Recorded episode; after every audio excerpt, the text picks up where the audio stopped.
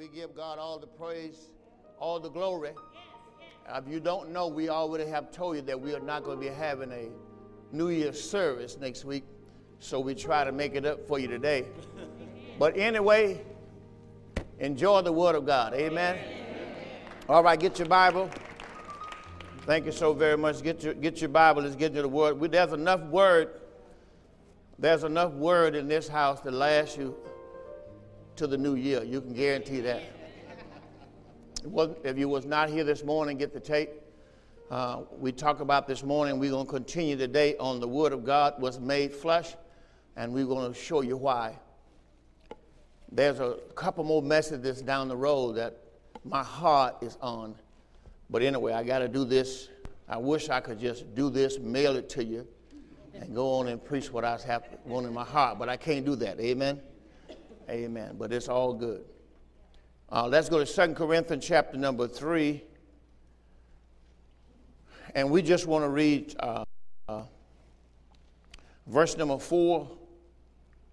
And we're going to read that down to verse 6. 2 Corinthians chapter 3, verse 4 through 6.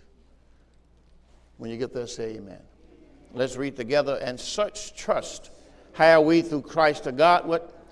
Not that we are sufficient of ourselves to think anything of ourselves, but our sufficiency is of God, who also has made us able ministers of the New Testament, not of the letter, but of the Spirit.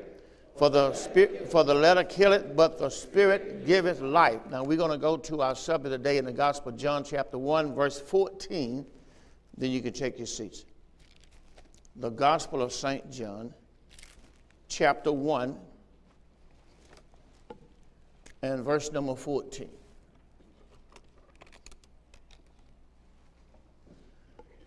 On your screen, when you get this, say amen. amen. Let's read that together. And the Word was made flesh and dwelt among us, and we beheld his glory, the glory as of the only begotten of the Father, full of grace and truth. You may be seated. Thank you, Lord Jesus. We are connected information from last week. If you was not here, I'm just going to bring you up to date. Thanking God for his word. Amen. Father, we give you all the praise now and all the glory. Thanking you for your word. Thank you for your wisdom, your knowledge, your understanding. Thank you for your grace, your mercy, your truth. Thank you, Lord, for your loving kindness, your tender mercies. We give you all the praise, all the glory, and all the honor. Now we ask that you would lead us and guide us and teach us, Lord, your new covenant. Thank you for your precious Son. Thank you for your precious gift of your Holy Spirit, eternal life. In Jesus' name we pray. And the church said, Amen. amen. All right, what I like to do today, I like to continue. Last week we started a a series, really the fifth series on the ministry of the Holy Spirit. And I still have a lot of things about the Holy Spirit that I'm going to be talking about uh, because that is the ultimate gift of the Bible is to make sure you have the Holy Spirit. Uh, but anyway, we're going to be getting to that. But at the same time, uh, we are showing you something in this series. Uh, last week we had to talk about Romans 6:23. So if you go, you'll show me that Romans 6:23 again on the screen, because I want to make sure you understand that. This is this is an awesome thing when you go to church all your life and don't know how you're saved, don't know if you're saved. That's just not good. That's just not good. When you go to church, you're supposed to go to church somewhere where you can be taught the Bible. You got to be able to learn the Bible. My responsibility is to teach you the Word of God. I'm not here to flatter you and all this other stuff. I'm here to teach you the Word of God. It's no different than you went to uh, Oak, uh, Oak University, uh, uh, Auburn, any of these great universities around here, got plenty of them. Uh, when you go to these universities, you want to be able to get your degree. You want to be able to learn your profession. So you don't just come out with a piece of paper, you really know how to do the work. And so that's my responsibility. Not that you just say you're Christian, but you know you're saved, you know how to how you're saved, you know how to help get somebody else to get saved. You, uh, my job is to teach you this word and that's why we provide in this church uh, a lot of means now. You got CDs in the storehouse, DVDs in the storehouse, uh, YouTube, podcasts, all the different ways you can get the Word of God in this church. Okay, but right now, let's get into the Word of God. Uh, we're going to be talking about John chapter 1, verse 14. For the Word was made flesh. We're going to deal with that. The Word of God was made flesh. We're going to use that. The Word of God was made flesh. Now, I gave you Romans 6 23, is on the screen. Last week, I talked about this verse, Romans 6 23, and then I asked you a question. It says, The wages of sin is death, but the gift of God is eternal life through our Lord Jesus Christ. So if you look at that verse, that verse has two parts to it. It takes you to the cross. So if I was on this side, Paul was saying to the believers on this side of the cross, the wages of sin is death. Now, I'm going to be talking about Christ's death today because the way we are saved, we have to believe in Christ's death, burial, and resurrection. Now, I'm going to be talking about Christ's death today, but the wages of sin, what took him to the cross was the sin of Adam. Man's sin. Okay? So the wages of sin, what wages, just like you work, you got a check coming. The wages of sin, how much did it cost? Death. How much did our sin cost God? Death. Our son, his son, bear our sins. But it cost him his life. So the wages of sin is death. Then the next, on this side of the cross, after Jesus died, now the gift of God is eternal life. So that's why on the, that side of the cross, they could not get eternal life because Christ had not died. Nobody on this side of the cross, before Christ's death, death, and resurrection, could have eternal life. Nobody. Okay? So the wage of sin is death, but the gift of God is eternal life throughout, through Jesus Christ our Lord. Then I asked you a question last week.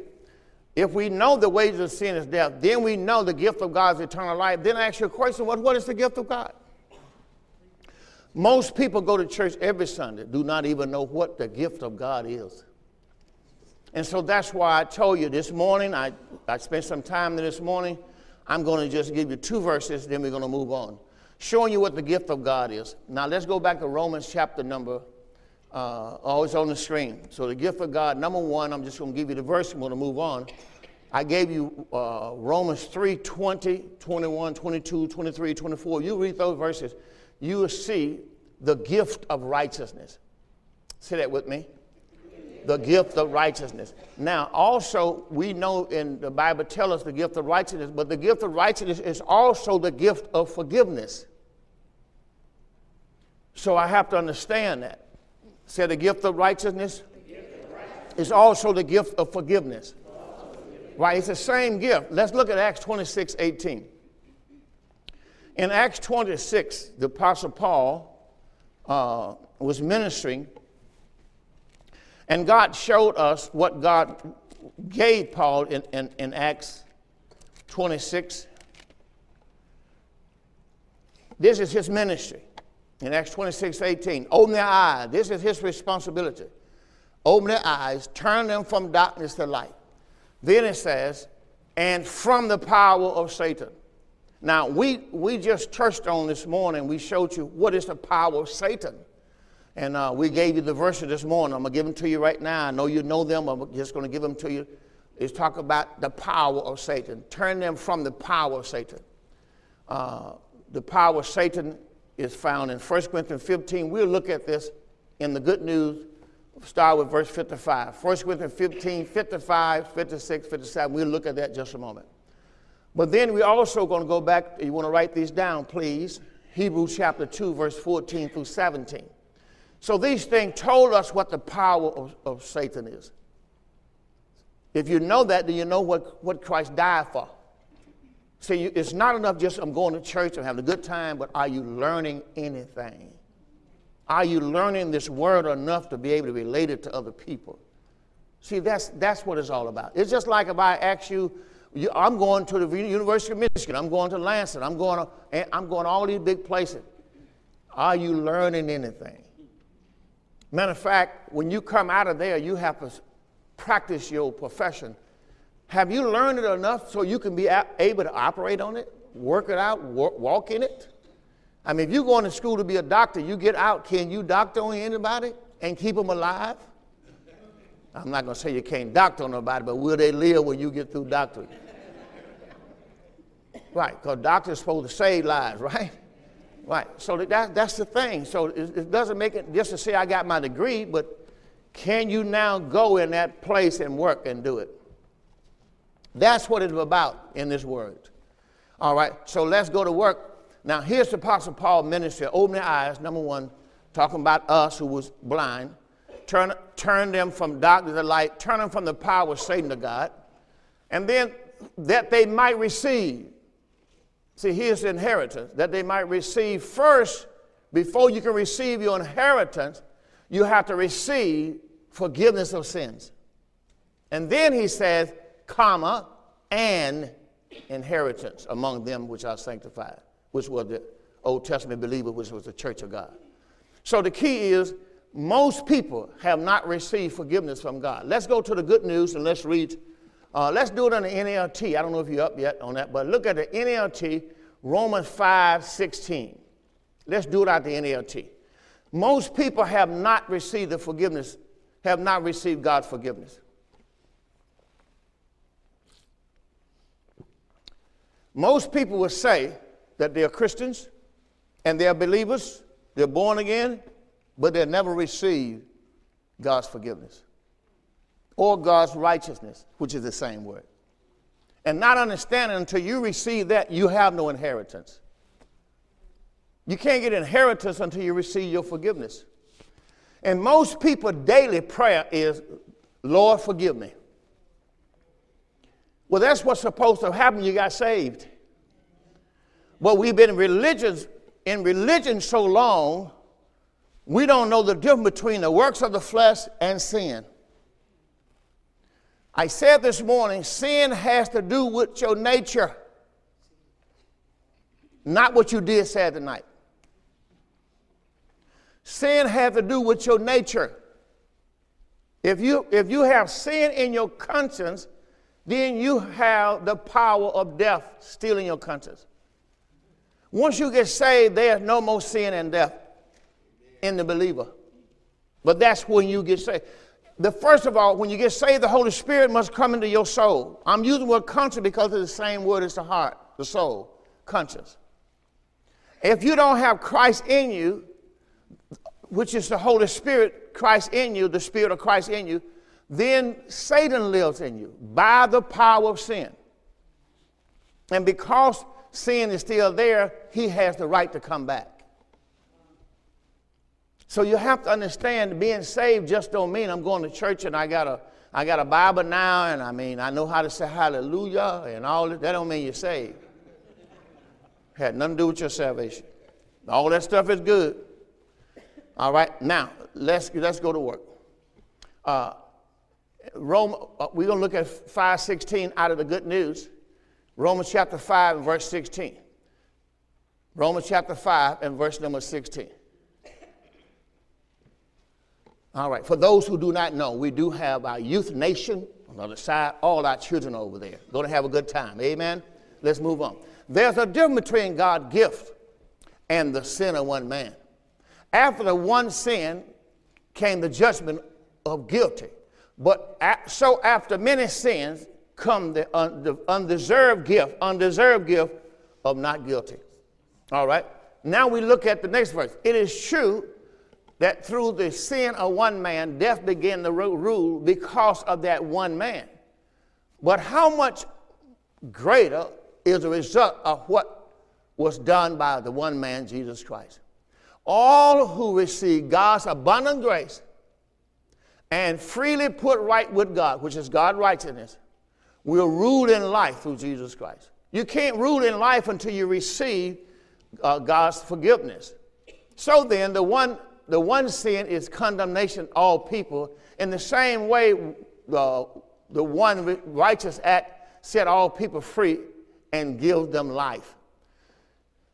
And just as all people were made sinners as a result of the disobedience of one man, Adam, in the same way they will give, we put right with God as a result of the obedience of the one man, Jesus Christ. So Jesus Christ came to make us right with God. Adam got us in trouble with God. We were made sinners through Adam, we were made righteous through Christ. Now, that has to happen in your life, and that same word uh, look at the good news in that same word, because this morning you gave me one, it says forgiveness of sins. I thought it was in the NLT. And it's the same, same thing, Romans 5 16. Uh, maybe it's verse 15. Maybe that's the verse I meant. Back at the verse 15. Maybe that's the one I need. Romans chapter 5 and verse 15. It said, But there's a great difference between Adam's sin and God's gracious gift. There it is. And the sin of this one man, Adam, brought death to many, but even greater God, wonderful grace, and his gift of forgiveness. There it is. So his gift of forgiveness, his gift of forgiveness is the same as the gift of righteousness. So my point is, the wages of sin is death, but the gift of God is eternal life. But what is the gift of God? It's the gift of righteousness or the gift of forgiveness. All right. So I'm here to show you that people are saying they have received Christ, but they have never received his forgiveness. How can you receive Christ, believe in Christ's death, burial, and resurrection, and never receive his forgiveness of sin? Most of the day, most people go to, Gal- go to Galatians 5:19. Most people spend their time with the word sin. Still in churches today, you hear more about sin in churches today than you do about Christ. If you preach Christ, people will be Christ conscious. If you preach sin, people are going to be sin conscious. And people just can't get over it. They can't just believe when Christ paid for our sin, died for our sins, that was his purpose of coming here. Now, if he came here and did that, why would you still think it still remained? The key is you have not accepted your Lord as you said, or you don't believe he did what he said. All right. Now, in Galatians 5:19, you need to mark these things in your Bible. I don't have time to preach on these things, but it said the works of the flesh. So the work as works of the flesh are manifested. Manifested, I gave you that word this morning, I give it to you again. When you use the word manifested, it means clearly visible to the eye. That's the word manifested. Clearly visible to the eye. Anything that's manifested. And I'm going to show you the Old Testament, which is Jesus Christ, the Word of God in the Old Covenant, was manifested. And we're going to show you that he was manifested. He was clearly visible to the eye. And as long as he was manifested, he could not save you. He could heal you, He could deliver you, set you free, work all kinds of miracles in your life, but never give you salvation. So the people in the old covenant, they got everything except salvation. Salvation for us eternal life. All right? Now they could get all the other blessings in the flesh, spiritual blessing physical, but they could not get eternal life until the new covenant. Now the works of the flesh which are manifest which are these? Then he's going to name all the things that are manifest adultery, fornication, uncleanness, lasciviousness. He's going to go on and on idolatry, witchcraft, hatred, variance, emulation, wrath, strife, sedition. All that's the works of the flesh. That is not called sin. It is called what? The works of the flesh. So you can't go by what somebody has said. Because people go to church and they're, they're preaching all day. All of, us, all of us have sinned. Come on, somebody. But that's what he's talking about right there. See, I'm not here to, I'm not here to go, I'm not here to ask you where you were. You don't have to hide from me. If you're drinking, smoking with somebody, don't have to hide from me. I am not your God. I am your pastor. My job is to set an example before you to follow, and you can't say to God, you, I can't do it. No, yeah, you can do it. Your pastor do it. So if your pastor can live a life before God, then you can too. See, I said this morning what we do with this. We say, let's look at 2 Corinthians, 2 Corinthians 5. Let's start reading somewhere around verse 14. We say we believe in Christ, death, burial, and resurrection. Once I receive Christ's death, burial, and resurrection, He empowers me with the Holy Spirit so I can live the life He has designed for me in this earth to please Him. And walking in Spirit, walking in obedience to Him, I can do that now and obey an authority. When I say authority, I'm talking about uh, all authority His. Doesn't make any difference what it is. Mama, daddy, school teacher, police, whatever. I can obey authority. See, that's, that's what I can do because it's all His. Amen. There's no authority but of God. Amen. All right. For the love of Christ constrains us. Now, constrains me and control. God love control me. Now, once I get saved, His love controls me. Because we thus judge that if one died for all, He died for all of us. Then we all dead. Now, look at the next verse. He said, For that He died for all, that they which live, they which live should not henceforth live unto themselves. Otherwise, you should not be all about you but you should live for him who died for you and rose again. See, once you get once you get Christ's spirit in you, you don't live for yourself no more. See, people people just think, well, I do what I want to do, go what I want to go do. See, that's the thing. Then you say you're saved. Then you say you're controlled by the Spirit. I mean, that, that's a lot for you asking me to believe. Because if you live by the Spirit, you're supposed to do what the Spirit say not what you want to do. See? And that's the difference in, in being born of the Spirit. You are controlled by the Spirit. You do what the Spirit said do. You go where the Spirit, when He said do it. Amen. See, we, we're saying that, but are you really, really doing that? That's when you're led by the Spirit. All right, now, I got a message that's going to break, break that wide open down the road. You just hold your horse. Amen. Now, I talked about the Word of God was made flesh. Said the Word of God, was made flesh. Now I'm not going to go back, otherwise it became flesh. Now when John, when John, when John opened up uh, the new covenant, when he wrote, when he read you the, the Gospel of John, he showed you that Jesus is the Word of God, who was with God in the beginning, in eternity. He's the agent of creation. He's the source of life, and he became flesh and he lived among humanity. That's what he just showed us in John chapter 1. Now, these people saw his glory. That was John 1:18. Jesus made known or made God known to man. Said Jesus made God known to man. That was his responsibility. So in John 1:18 the Bible said no man has seen God at any time. The only begotten son which is in the bosom of the Father he had declared him. So his whole responsibility was, was to make the Father known to man. See, Jesus is Christ is the spokesman of the Godhead.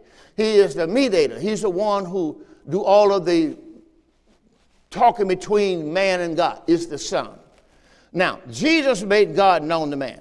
Jesus is the living word. Said Jesus, is the living word.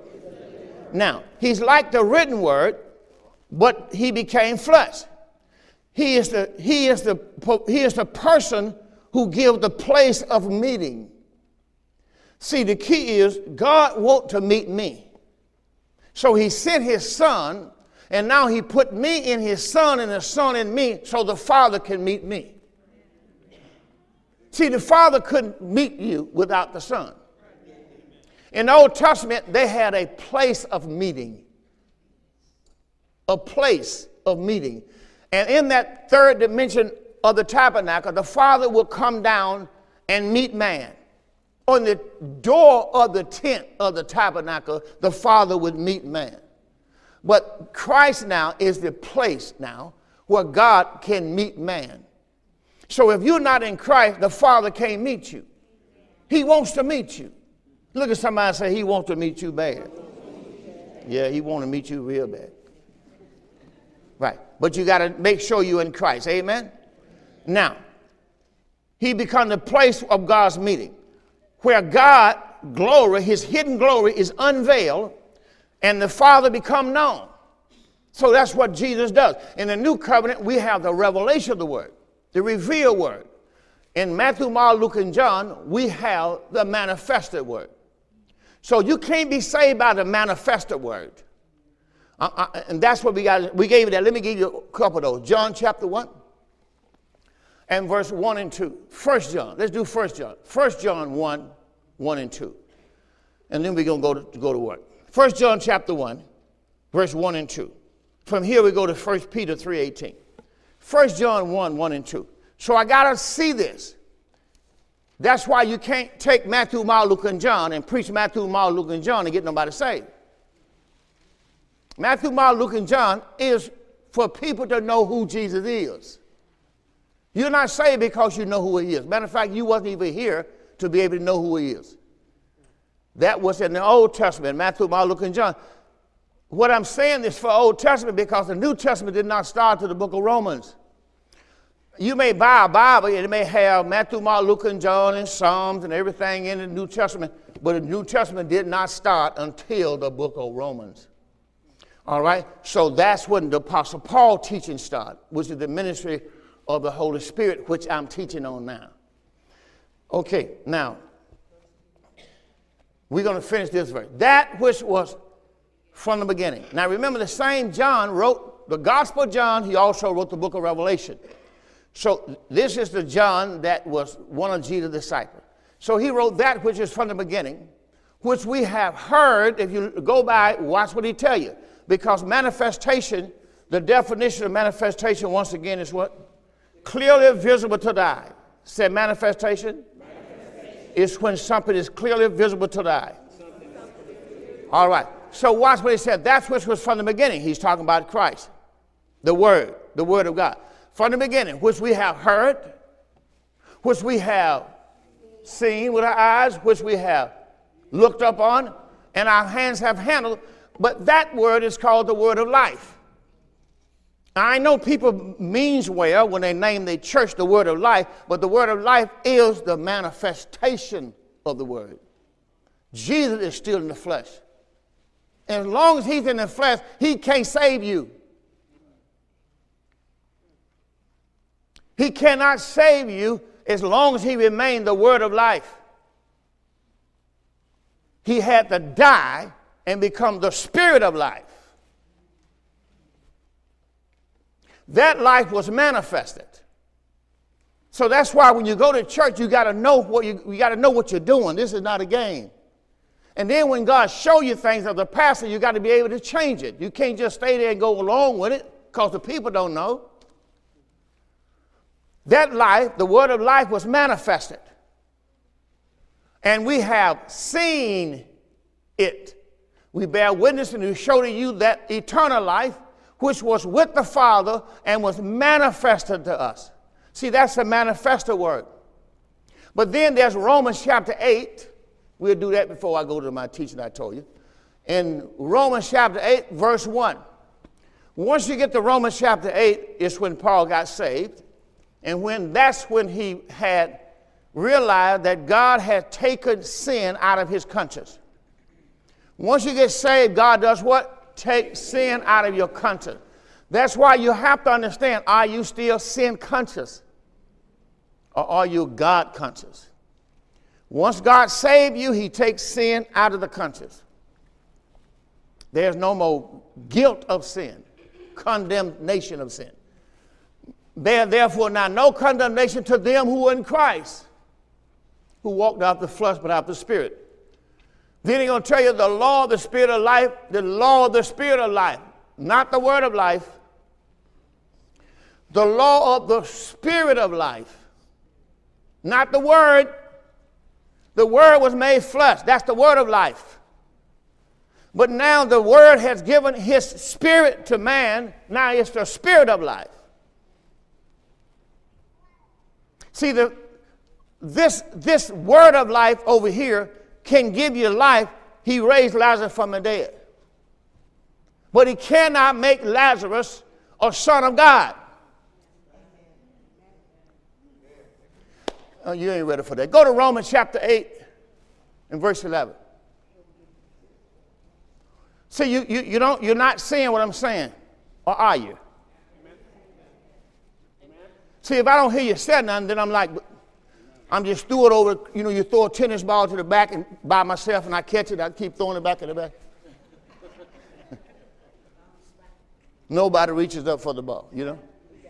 Romans chapter 8, verse 11 said, But if the spirit of him, not the word, if the spirit of him that raised up Jesus from the dead lives in you, Not the word, the spirit. He that raised up Christ from the dead, the Holy Ghost, shall also quicken your mortal body by the Spirit that lives in you.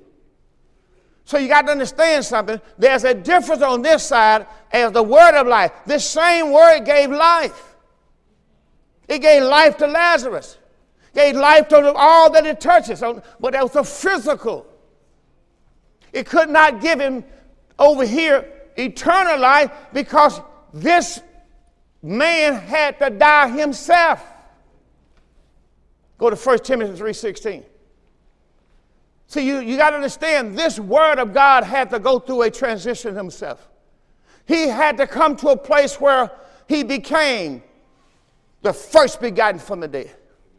He came to a place where he himself had to be the firstborn among many brethren.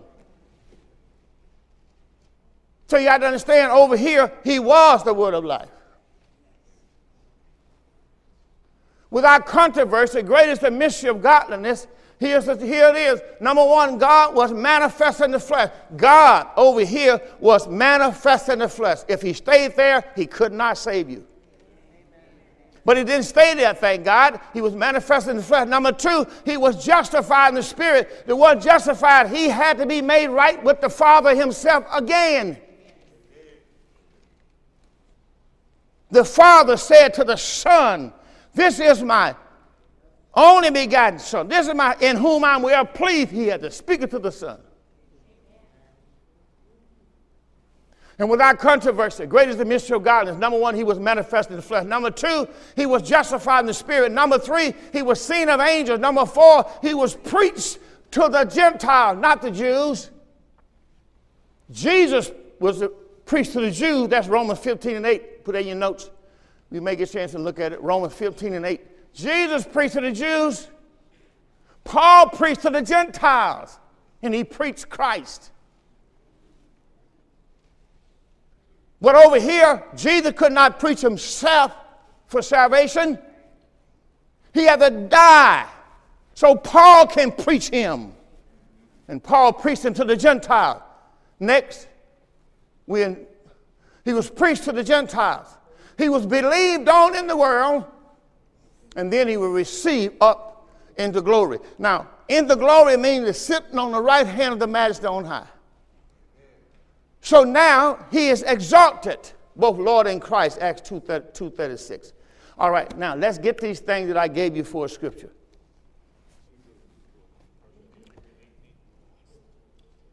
What's first? 1 Peter 3.18. All you do is write them one, on, one underneath the other. Hebrew 2, 14 through 17. I'm not going to Acts 2.36. I'm just showing the people. Let's go to Hebrew 2, 14 through 17. Now, what's next? 1 Peter 3.18? Okay, just want to make sure everybody got the note. The best way to take notes is put one under another. If you use that sheet of, if you use that sheet of paper, just go to another sheet of paper. Amen. You got plenty of paper. We got a whole. Well, sorry.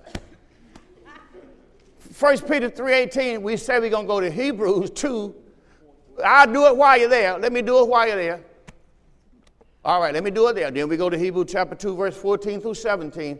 Here we go. For Christ also has suffered, watch this, for sins. The just for the unjust.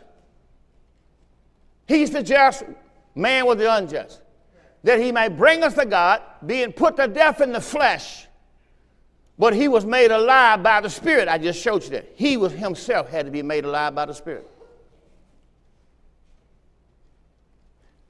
See, in the Old Testament, the Word of God did not have the Spirit. Although it's the Word of God, it was the whole Old Testament, but it did not have the Spirit. So the letter did what? That's right, because it didn't have the Spirit. The New Testament has the Spirit. Okay, just want you to understand. For as much then, Hebrew 2.14, for as much then as children are partakers of flesh and blood, he also himself likewise took part of the same, that through death, See, if he didn't die, he could have done this. Through death, he might destroy him that had the power of death. I ask you before if he had the power of death, then what was the power of death? Sin. See, you put that in your Bible. See? And so that's why you have three things, and I'm going to show you in 1 Corinthians 15. I'm not going to go back to them right now. 55, 56, 57, you can write them down yourself. You have law, sin, death. Say that with me law, law. sin, death. So I start out over here with Adam. First, Adam ate of the tree of knowledge of good and evil. He broke God's law. It brought sin, and sin brought death. So the only way God could clear it up, he just hit a home run. He took the law out by fulfilling the law. Every jot and every tittle is God's law. By doing that, the law had, sin had no more power. And then, not only that, death had no more power. Because if I go back this way, death power is sin, sin power is the law. So God got rid of the law. When He did that, if I unplug the cord, I don't care how many things you listen to, TV, radio, and everything else, sin gonna lose its power. Uh, and then sin is plugged into, death is plugged into sin, uh, everything gone. And all I did was got rid of the law. That's what the Lord did. Now, this is what Paul is showing you in Hebrews chapter 2. Let's continue. Go to verse 17 for time's sake. Hebrew 2:17. Wherefore, in all things it behooved him to be made like unto his brethren, that he might be a merciful and a faithful high priest. If I get a chance, I'll show you that. If I, if I don't, I'm going to give it to you right now. He's a faithful high priest pertaining to God to make reconciliation for the sins of the people. So he's, he, see, the high priest had to make reconciliation for the sins of the people. That's why when Jesus came, he fulfilled three areas prophet, priest, and king. Uh, let me see, can I get this for you? Uh, so that's why you have to know Matthew chapter 1. Uh, I'm, going to find it for you. You have to know these three things Matthew chapter, the birth of Jesus Christ, Matthew chapter 2.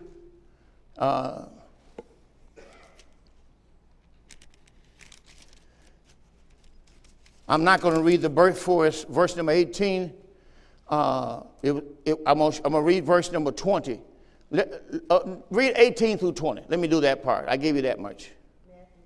Matthew chapter 1, verse 18 to 20.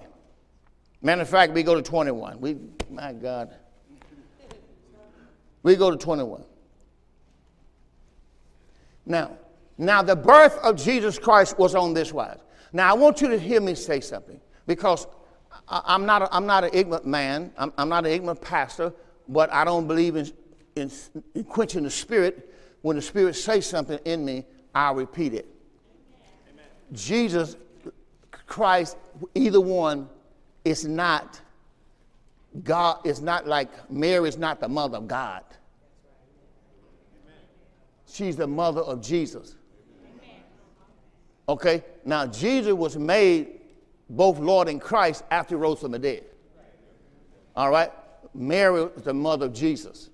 All right? Not the mother of God. I know people like to say, well, she's the mother of God. No, she can't be the mother of God. God ain't. I like to say it. I might well tell you, but God, God ain't. Y'all know what I mean, right? If, if, if in the beginning, God, and if you're the mother of God, you had to be in the beginning with God. So that don't work. I'm just letting you know. Just you hear stuff, but don't don't don't go out and don't make yourself look bad, okay? All right, now here we go. Now the birth of Jesus, Amen. The birth of Jesus was on this wise, Jesus Christ, when as his mother, his mother, Jesus, okay? All right, was a spouse of Joseph before they came together. She was found a child of the Holy Ghost. So who child was it? The whole everybody. Who child? All right. So Jesus was really the child of the Holy Ghost. All right. But he needed a body to bring his uh, son into the earth. Okay. And he used Mary. Okay. Now, uh, in verse number 19, and then we know, uh, let's go down and read verse number 20 now. I don't have time to read the rest of it. I'm, I'm, I'm running low. Verse 20. Verse 20 said, But while he thought on these things, because he thought to put her away, The angel of the Lord appeared to him in a dream, saying, Joseph, thou son of David, fear not to take unto thee Mary thy wife, for that, he's going to name this, that which is conceived in her is of the Holy Ghost. So, so, so we know the Father conceived in Mary Jesus. Okay? Now that's not hard because that's how all women get conception. Isn't that right? All right. Children come from the Lord, doesn't it? I got about four folks are amen. How now, if you don't go with that, how you get yours? Did the Holy Ghost? Co- you have, listen, he's on, he is the creator. All right, you can't get nothing without God. All right, now, I, am going to move on because I want, I want to go down to verse number 25 because I want to show you this. In verse number 25, it's going to say her son. Now, this is there because you have to understand Genesis. Adam and Eve. Eve brought forth her son. I'm going to get into this a little later because I'm going to be teaching on the teaching if the Lord allow me to on the seed of the woman. And if I do that, I'm going to have to do the seed of the serpent at the same time. And knew not till she had brought forth her, her, her firstborn son, her son. And he called his name Jesus. Now, Jesus is the Father's name. It was the Father who said to them, Call his name Jesus. J- Jesus, the Father's name. Christ is the Son's name. Y'all all right? Okay, just kind to help you out. All right, now, in, in Matthew, go to chapter 2, verse 1. I'm looking at just two verses. In Matthew 2 and 1, it says, Now when Jesus was born in Bethlehem of Judea, in the days of Herod the king, Behold, there came wise men from the east to Jerusalem, saying, Where is he that is born king of the Jews? Now, we have seen his star. So you're online the word his star in the east, and we'll come to worship him.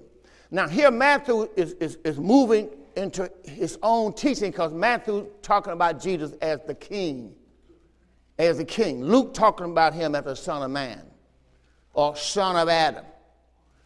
Matthew is moving into kingship. So that's when you're going to get into what we call the wise man. But uh, I'll do verse 8 through 11, and then I'll be done with this all for right now. Okay?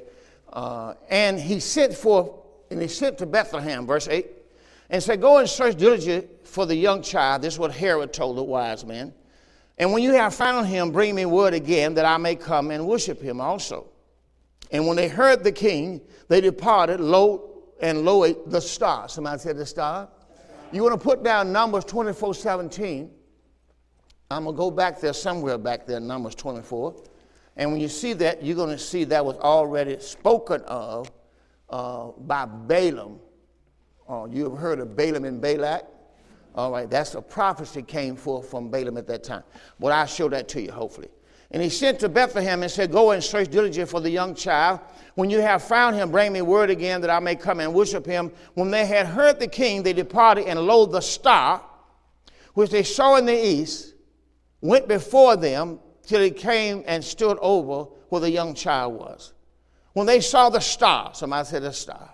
Right, it let you know that he was a king. You see the word star and sceptre. That's both those words with a king. They rejoiced with exceeding joy and when they were coming to the house, they saw the young child with Mary, his mother, fell down and worshiped him. And when they had opened their treasures, they presented to him, into him gifts. They named the gifts gold, frankincense, myrrh. Say that with me gold, gold. frankincense, and myrrh. Now, the reason why there were three gifts, it did not say there were three wise men. So don't get into that kind of stuff.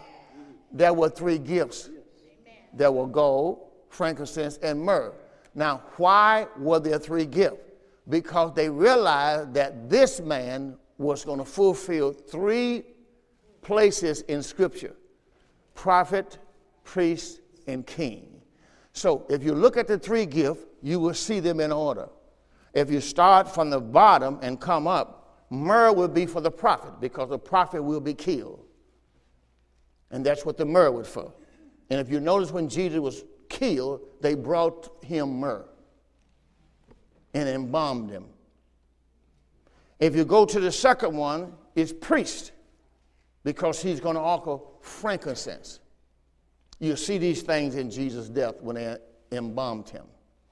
And then you see him as king, which would be gold.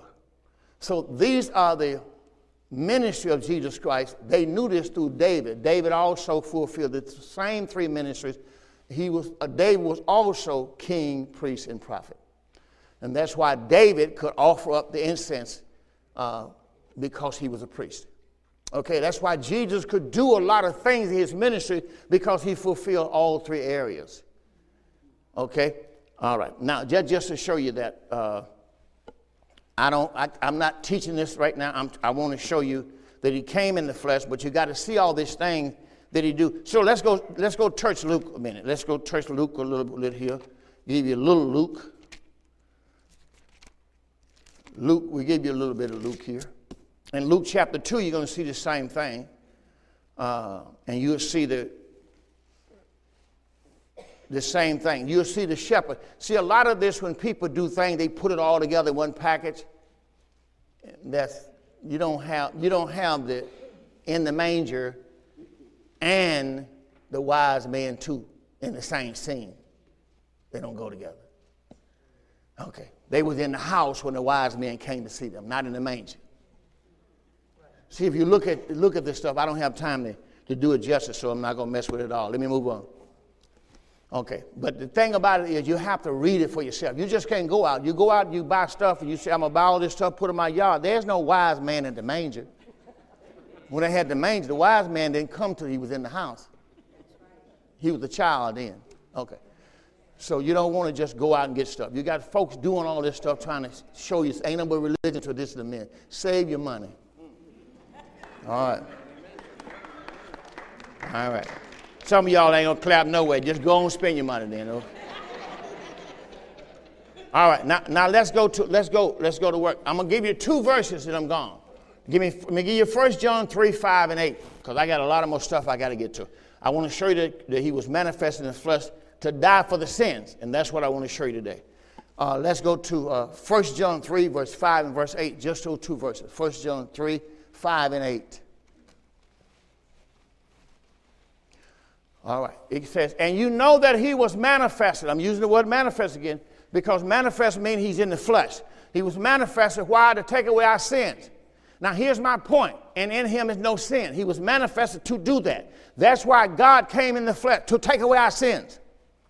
Now, my point is here we are, 2,000 years later, and we still have not accepted that he took away the sins.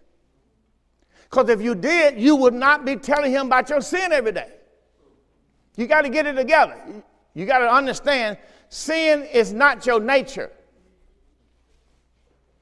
it was your old nature. That's why the old nature, I was a sinner, old nature. But now I'm a son. And a son of God does not have sin living in them. Amen. Now you may look at it and go like, what? Wait, just, just, just listen. First, let me show you. First Corinthians 3, let me give you a couple of verses. I let the words, I don't fuss no more. I, I, just, I told the Lord I'm not going to have a fuss again. Y'all pray for me, okay? 1 Corinthians 3, 16 and 17. Let me show it to you.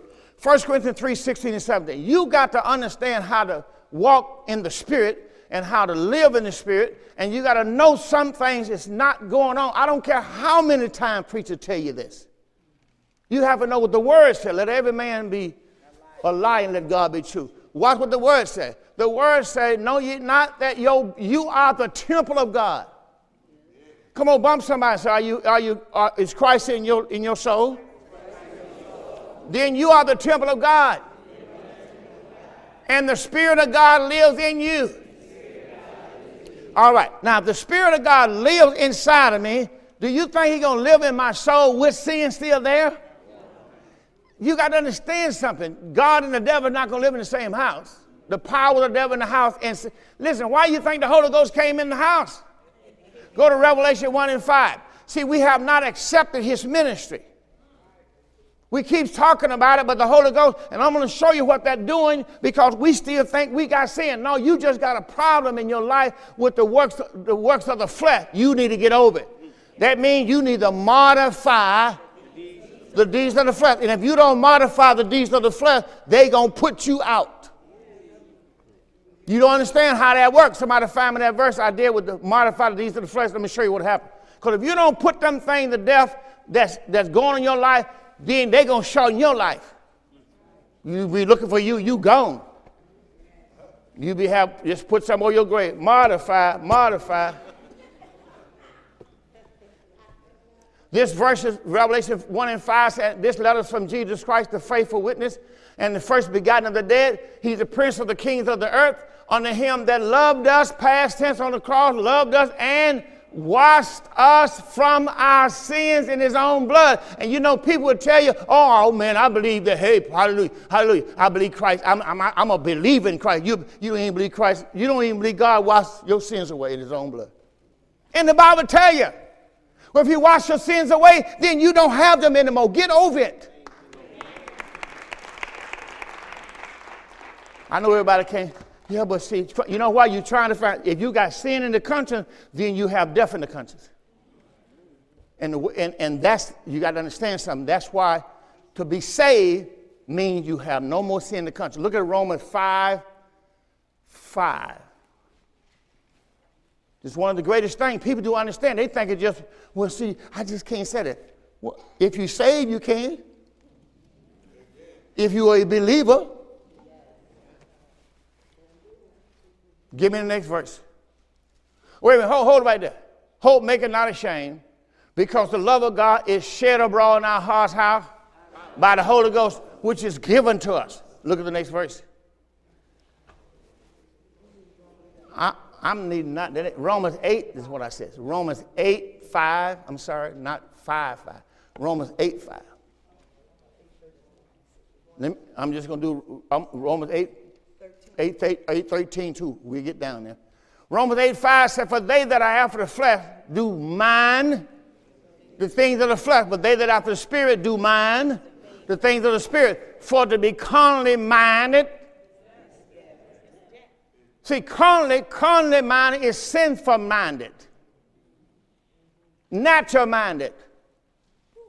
You still got a sinful, natural, carnal mind, then you have a mind of death. See, when God saved your soul, He saved your mind. He, Hebrew 9 14, we go there next. Come on, come on. For to be carnal mind is death, but to be spiritual mind is life and peace. He takes, he, he puts a spirit mind, his mind in you. Let this, he put his mind in you. Because the carnal mind is enmity against God. It's not subject to the law of God, neither can be. That's why if you got a carnal mind, you don't want to obey God, you don't want the word. Now let's go to verse 13. So he's telling you in this chapter, this is a powerful chapter, in verse number 13. If you live after the flesh or the carnal mind, because that's what he's talking about, fleshly mind. If you live after the flesh, fleshly mind, you're going to die. You stay in that house and that fleshly mind is there, you're going to die. But if you, through the Spirit, mortify the deeds of the body, that's Galatians 5 19. These things, the works of the flesh, you got to kill them. You got to put them out, put them under. They come to put you under, you got to put them under. What the weapons of your warfare is not carnal. They're carnal but they are mighty through God to the pulling down of stronghold. You got to pull them down. That's the work of the flesh of your life. If you live out the flesh, you're going to die. But if you, through the Spirit, if you can modify, put to death the deeds of your flesh, you're going to live. Now, you tell me one thing are you going to live, or, or that what's going on in your life going to live? It's up to you. But the stuff you allow in your life in Galatians chapter 5, verse, ni- verse 19 will kill you. Your flesh, your flesh lusts against the spirit, and your spirit against the flesh. These are contrary one to another. So you cannot do the thing that you would. people walk around talking about, man, yeah, I, I, I, I, they got they, all kind of stuff now. But let me tell you something. It's going to either take you out or you're going to take it out. It's up to you. You don't have to clap. You don't have to clap. My job to tell you. My job to tell you. My, we, we just went, we went to Mexico for our vacation, and this guy was, he was there. Tequila man, tequila man, tequila man. then he called it holy water. Come drink holy water.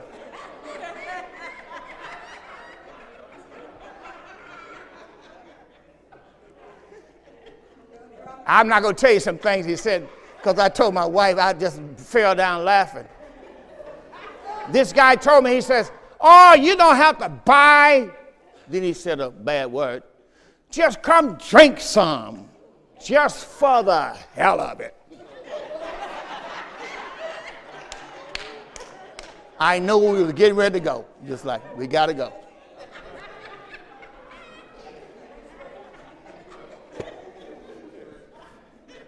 And then I got a guy sitting on the bench when I'm sitting there trying to take a break. He said, They got the best stuff in the back.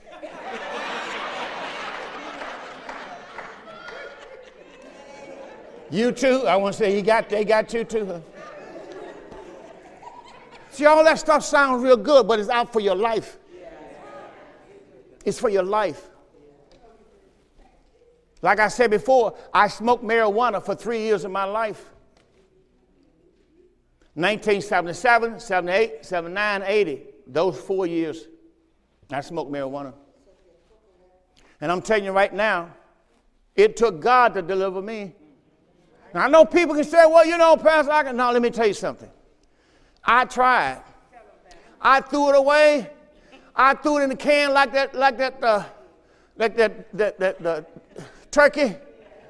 You know that turkey you see he gets up, he comes out, his stuff on, he he he quit, he quit. Cold turkey. and that ain't that ain't gonna work. I had to go to God. I said, Lord, I'm tired of this. I don't want it no more. And I said this to the Lord I can't quit. I told the Lord, I can't quit. I've already tried. And if you don't help me, I'm going to be here because I can't quit. I tried it. I threw them away. I wasn't going to buy no more. But every time I go by that store and that sign said beer, wine, whiskey, water, lotto, I'm, right back in there again. I gamble on the way to church. I gamble on the way home. I gamble on the way to work. I gamble when I was at work. I saw the number when I was in my sleep. I saw it on the back of a man's car. I saw it on the tag. I saw it on the wall. I dreamed about it, and I had to go play. And then the devil kept saying to me, You still ain't played enough. And then I had to go spend some more. And I had to go spend some more. And then I go catch the man at the work and I said, You, I want to put this in. I got in the street, but I got to go put it in the lottery. I got it in the I got I got it tonight. Anywhere it come out, I got it. And it's seven o'clock at night, every night. Every night at 7 o'clock. Every night at 7 o'clock.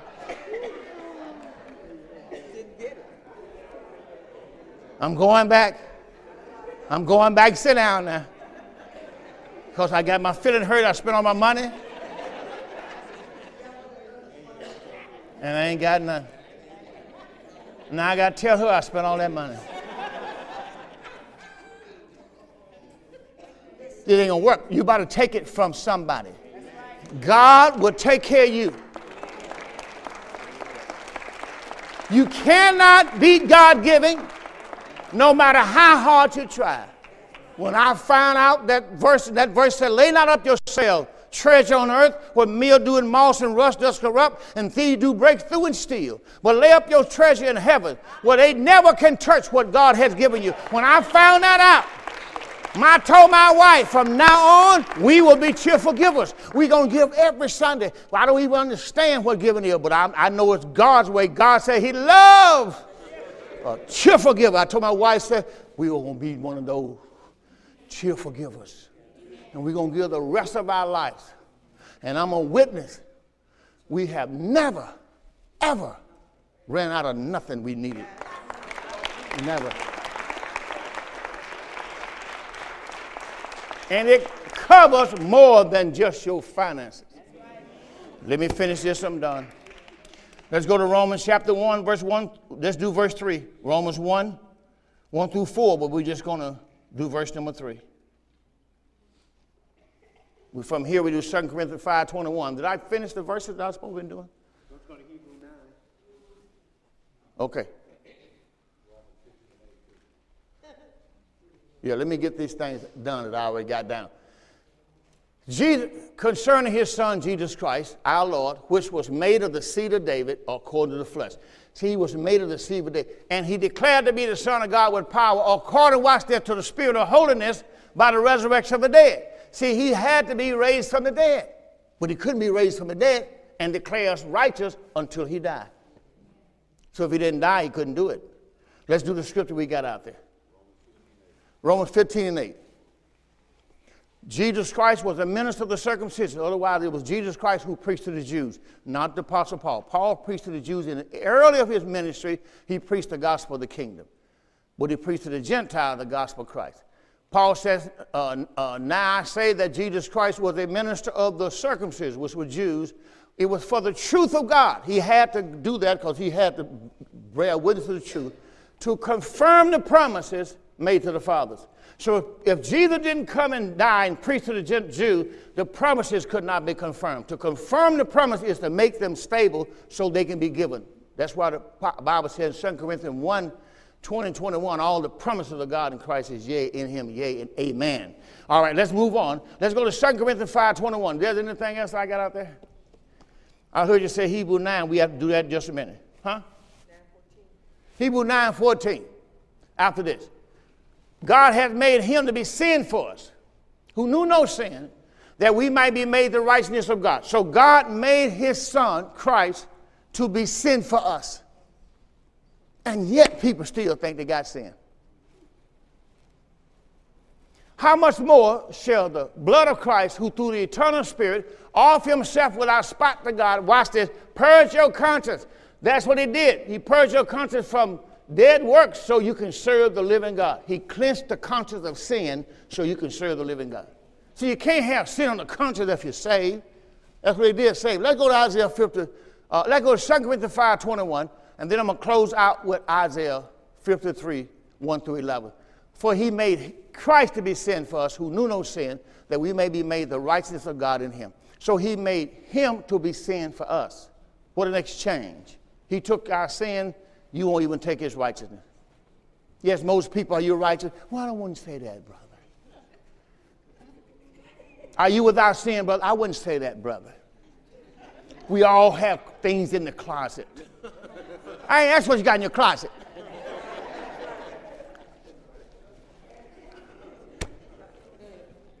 Well, we keep saying we believe the man, and he keeps saying he took away our sins. So either he did them or he did not. All right. Isaiah 53 1. Who has believed our report? That's the key right there. To whom is the arm of the Lord revealed?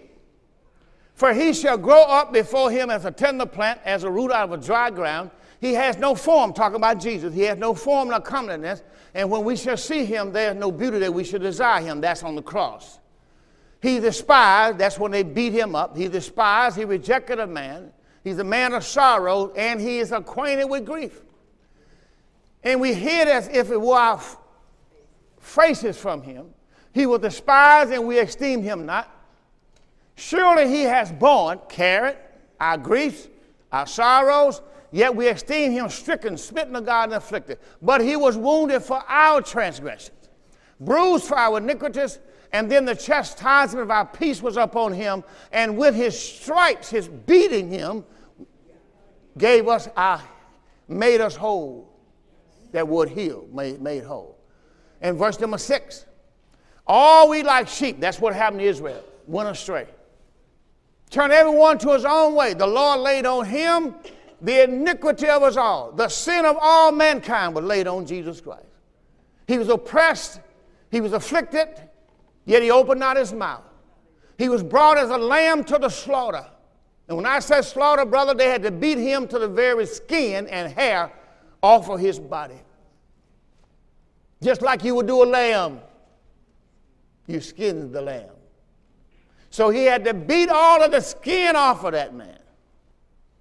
He was oppressed, he was afflicted, yet he opened not his mouth. He was brought as a lamb to the slaughter, as a sheep before his shearers, dumb, so he opened not his mouth. He was taken from prison, from judgment to judgment. Who shall declare his generation? Who going to live for him now? He was cut off out of the land of the living, 33 years old. For the transgression of my people was he stricken.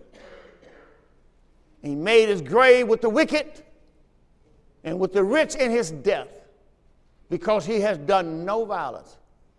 Nothing. He had done no violence, neither was any deceit in his mouth. Yet it pleased the Lord to bruise him. He has put him to grief when thou shalt make his soul an offering for sin. One man, his soul, an offering for sin. He shall see his seed, he shall prolong his days, and the pleasure of the Lord shall prosper in his hands. Here's the last verse. He shall see the travail of his soul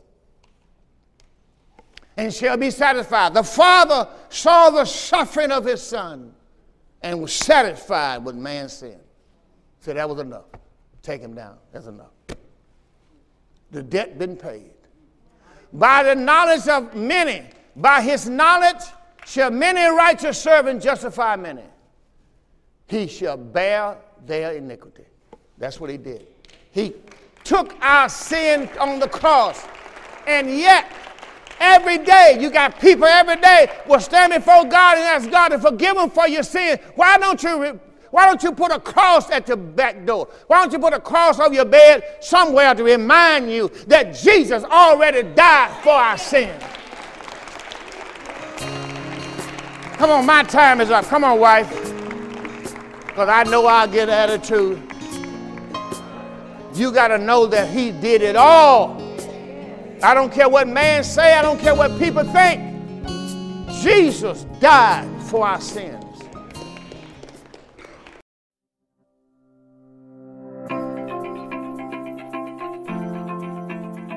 Thank you for listening to the Door of Faith Ministries podcast. I hope this message was a blessing to you, and we look forward to seeing you on the next episode. If you're listening on iTunes, be sure to give us a five star rating. Also, be sure to find us online at www.mydoorfaith.org. That's www.mydoorfaith.org.